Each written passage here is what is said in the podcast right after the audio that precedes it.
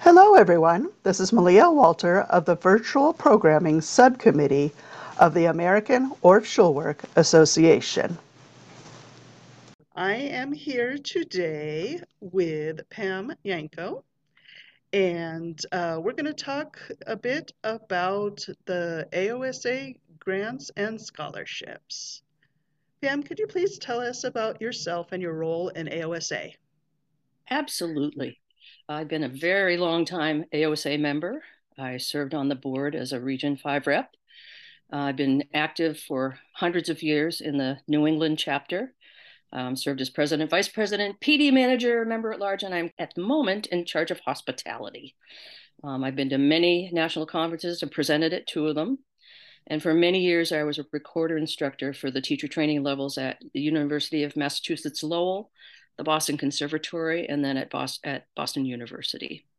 Um, I am the current chair of the Grants and Scholarships Review Panel, uh, and this is my 46th year of teaching. And a lot of them have the same requirements. Most of them are current member of AOSA, member in good standing for at least a year. Um, priority is usually given to first time applicants or those who have not received funding in the last three grant cycles, um, and that you're a citizen of the United States and have lived here for five years. So that's a TAP grant. We have the Shields Gillespie grant, um, which is folks that want to further their growth of Orff Schulwerk in the early childhood education field. And again, you need to demonstrate low income population, but this is just for the little ones. Um, this funds can be used for professional development instruments or other projects. Again, minimum uh, level one training if you want instruments. Mm-hmm. Mm-hmm. Uh, so basically the same things. And this grant is is really wonderful. Avon Gillespie was a wonderful um, Orff practitioner, and his mom. Uh, Harriet Shields was a preschool teacher, and she used music in her classroom. She taught in Watts in with low-income population, children of color, in Los Angeles for many years.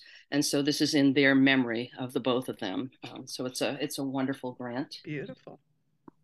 We also have the Gunild Keetman Assistance Fund, and this can be used for professional developments or special creative projects. Again, personal need of financial aid, current member, blah, blah, blah, all that great stuff. Mm-hmm. Um, application. Oh, you can also use this to go to the Orff Institute in Salzburg or to attend professional development in AOSA approved courses or the Intro to Schulwerk course that's offered at our national conferences for first time attendees. Um, so that's another one. We have the Barbara Potter Scholarship, which is given out on even years uh, in memory of her. And this is to further your education by attending the Orff Institute in Salzburg, Austria. And it's used for training at the Institute. It's a one time scholarship. Um, you must have had level three to take this. Um, and they ask you afterwards to write an article for the AOSA publications um, for that. But that um, that's a wonderful one to give out. So send somebody off to Austria for the summer. Oh, for sure. Yes. And Yasasaari is the uh, the international music village in Finland. And we uh, are so excited always to give. And it, wasn't running during COVID, so um, I'm mm-hmm. assuming this year we're gonna we're gonna send someone. Um, and it, it gives you money for tuition, room, and board in a double room. Um, and it's taught in English. And it's for an AOSA member who has not been. It's full tuition and limited cultural activities. And you must have had level two to apply for that one. And that's just a life changing experience, I've heard. I've heard the same. I've had a few people I know personally who've attended, and I did actually get to make the phone call to award one person who got that and it, and still hear about it from that person so that's awesome wonderful that's awesome and we've added some newer scholarships as well there's an aosa diversity outreach scholarship to provide financial support to teachers from diverse populations or people of color to attend our aosa professional development conference And so that's a pretty cool addition. We also have the AOSA International Connections Grant, provides financial aid for AOSA members who are interested in traveling outside of the US to further their Orff Schulwerk experience through study or teaching. The funds are for a project-based experience or a pedagogy to be studied. And um, we will help you with tuition, materials, meals, and lodging for that. Um, so that you must have five years experience teaching and level two to apply for that one.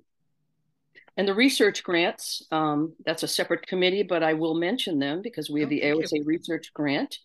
Um, encourages, encourages research in varied applications of Orff work, promoting the philosophy and the process. And they present their findings at the conference.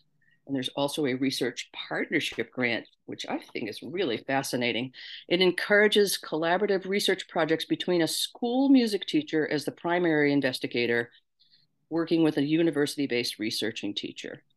And they will present their findings at one of our conferences and provide a summary uh, for consideration for the ECHO. Um, and I just thought that collaboration sounded wonderful. And so we have um, grants for that sort of thing as well. So that's the basic layout of our grants.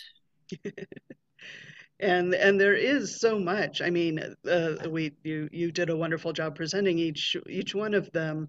And truly it is the basics. Uh, we encourage everyone to get in there and explore all the options as as um, to what money is available. Absolutely. Absolutely.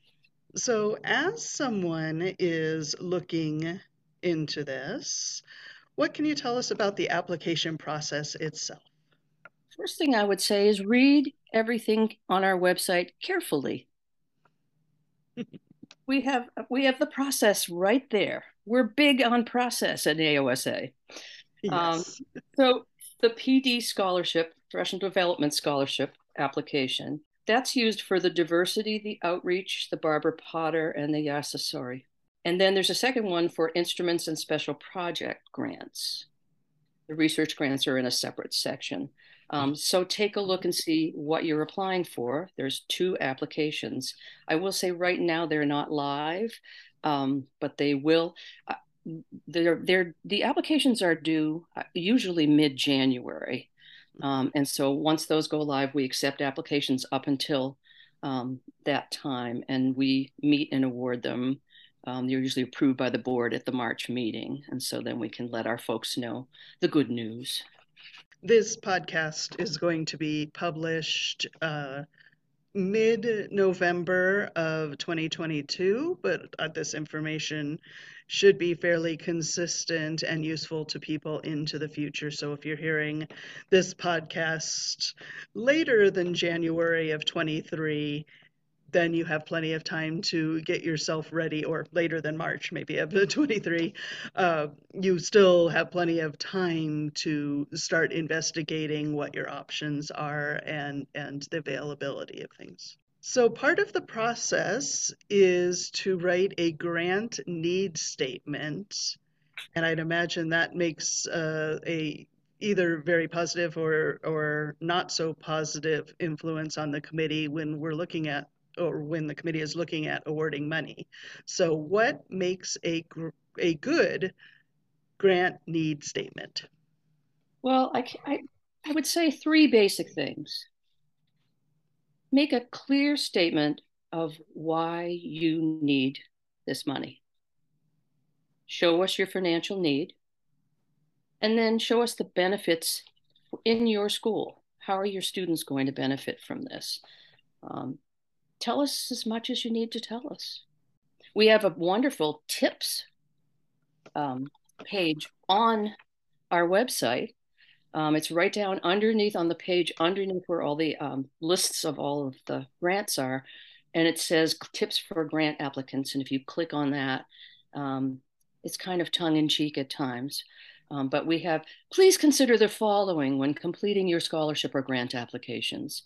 Number one, we feel blessed to work with such talented educators and are amazed at your accolades. However, for the purpose of this application, a one page resume will suffice. Please Two, ask a colleague or another Orff teacher to proofread your application. Spelling counts. Um, even the most talented editor um, writers have editors, and make sure you complete all the fields so uh, Anna Pax is not chasing after you to have your application completed.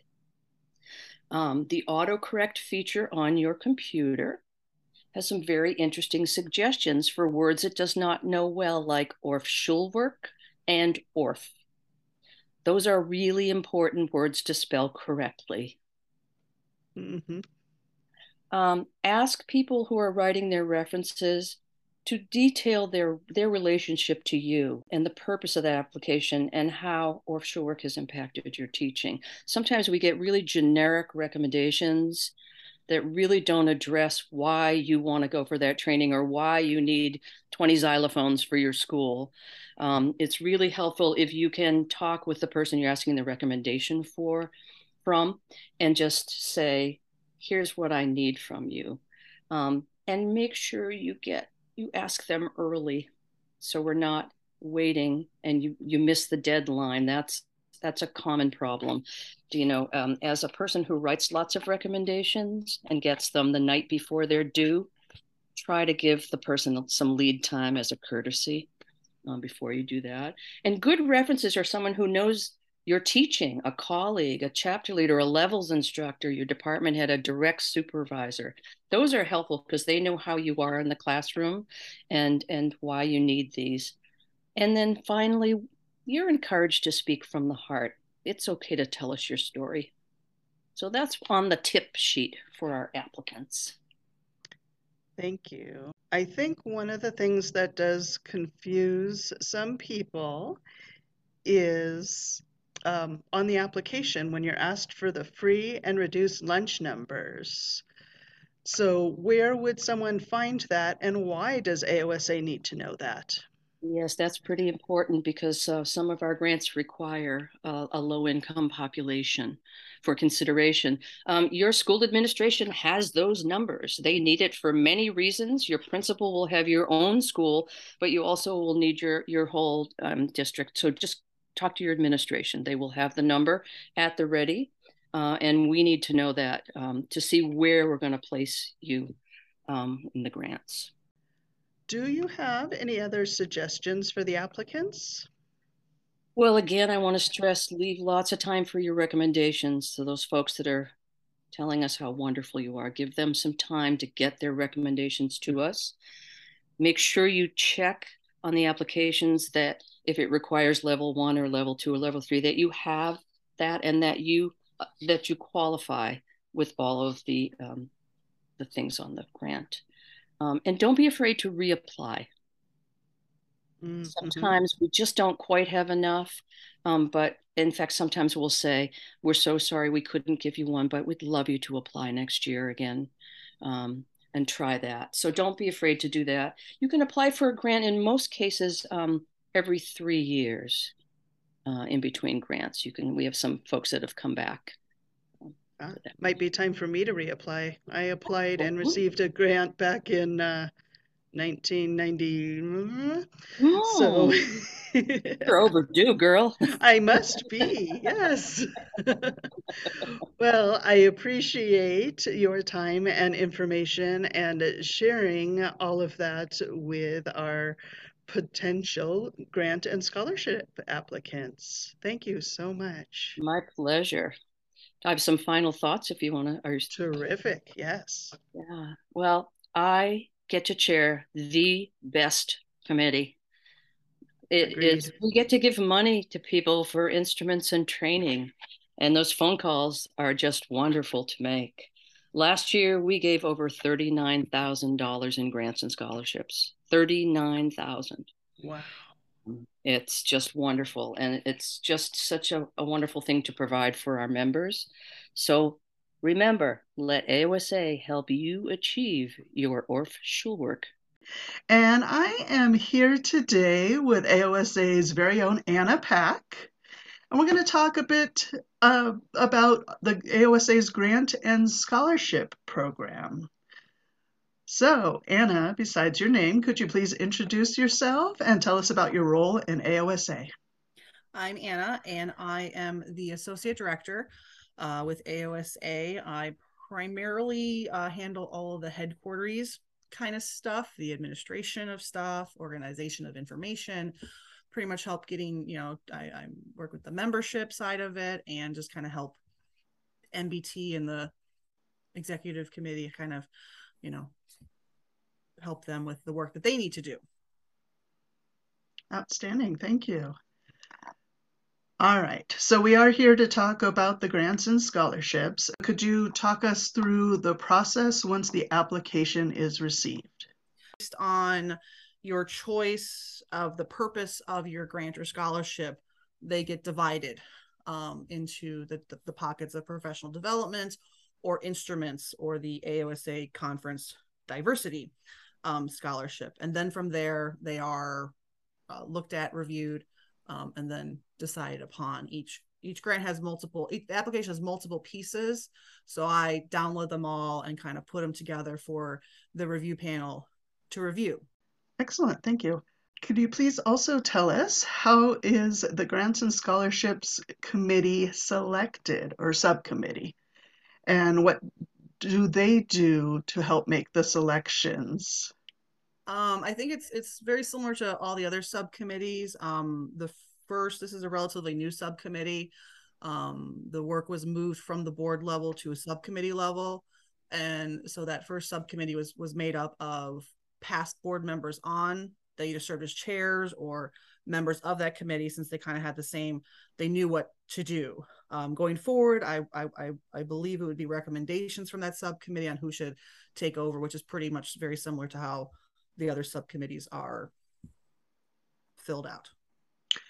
And as we've seen at AOSA conferences, um, some of the subcommittees, I mean, AOSA is always looking for volunteers to help out. And so potentially, if you go to the little sign up area, you could ask to be assigned to that particular committee. Correct. I could totally see it going forward, having, you know, reaching out to past uh, award recipients and things like that and having and because they have an idea on the other side of this process. Oh that would be fantastic. Yeah definitely. Let's let's get all you past uh, winners selectees uh, to to help and uh, to volunteer in this especially since you do have the the background from the other side. All right now comes the big one because i know having been on the committee we we run into some maybe uh, following directions, considerations, and some things like that. So, could you talk to us, please, about what are some common mistakes that you find on the applications? Um, the easiest mistake, I should say, that happens doesn't happen often is not meeting the membership requirement. You have to be a member at least 12 months before applying. Um, that's not necessarily, you know, um, completely understood, and that's something. If, if if we find that right away, you get informed right away. Um, you're not sitting there waiting for your application to be declined. We let you know right away and encourage you to apply the following year once you've met that requirement. Um, the other common mistake or um, challenge we have with um, deciding it, it, is the financial components of the application form. Um, we provide a a budget form that you're supposed to fill out and it, it, it puts the budgeted items in the appropriate fields of what AOSA will cover and then puts the other stuff that AOSA doesn't cover with a scholarship into another column. Um, this way you can know right away, can I still go to the course with the amount of money I have to come up with that AOSA does not cover? Um, we find that applicants often will lump graduate credit in with tuition, even if it's a separate line item. Um, and our committee does look at that stuff. They do go to the course websites. They do go to the the pamphlets or the brochures that we, we ask for or that we have access to through past websites or past course lists.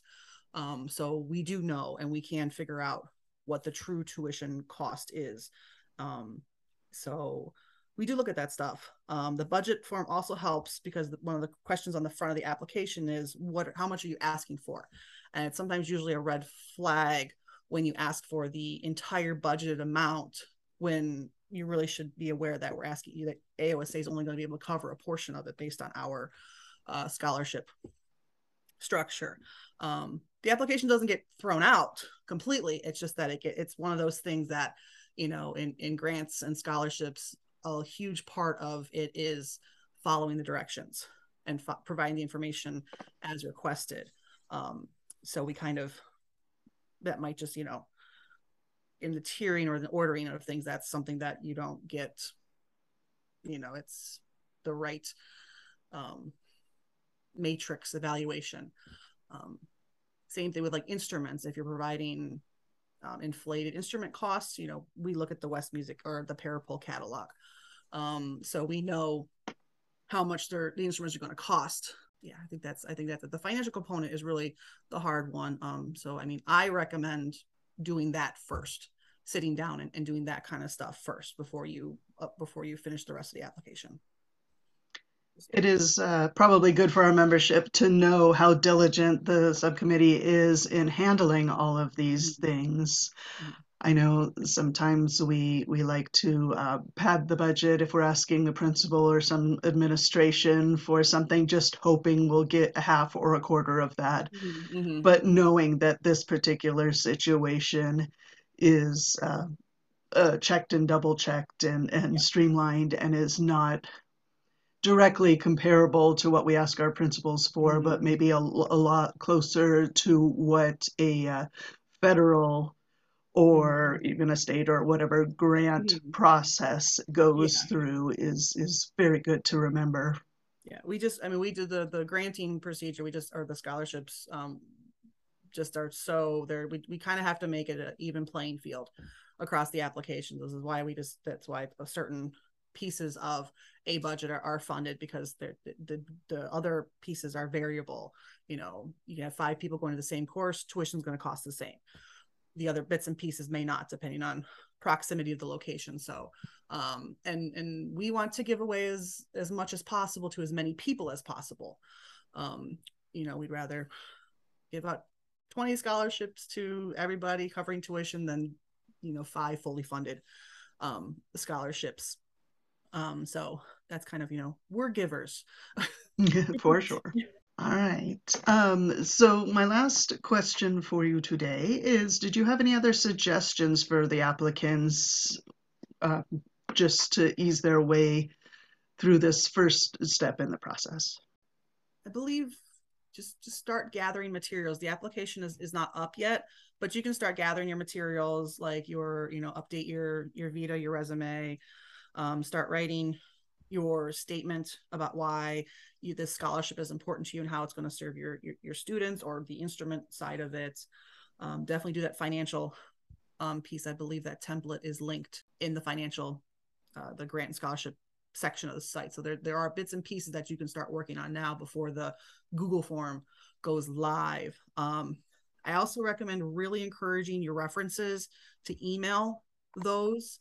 Um, those give us a, a date time stamp on when we receive them. It gives us a, a, record that we got them, and it's just it's a heck of a lot easier to manage um, that electronically with all the other electronic materials we receive. I really want to thank you so much for your time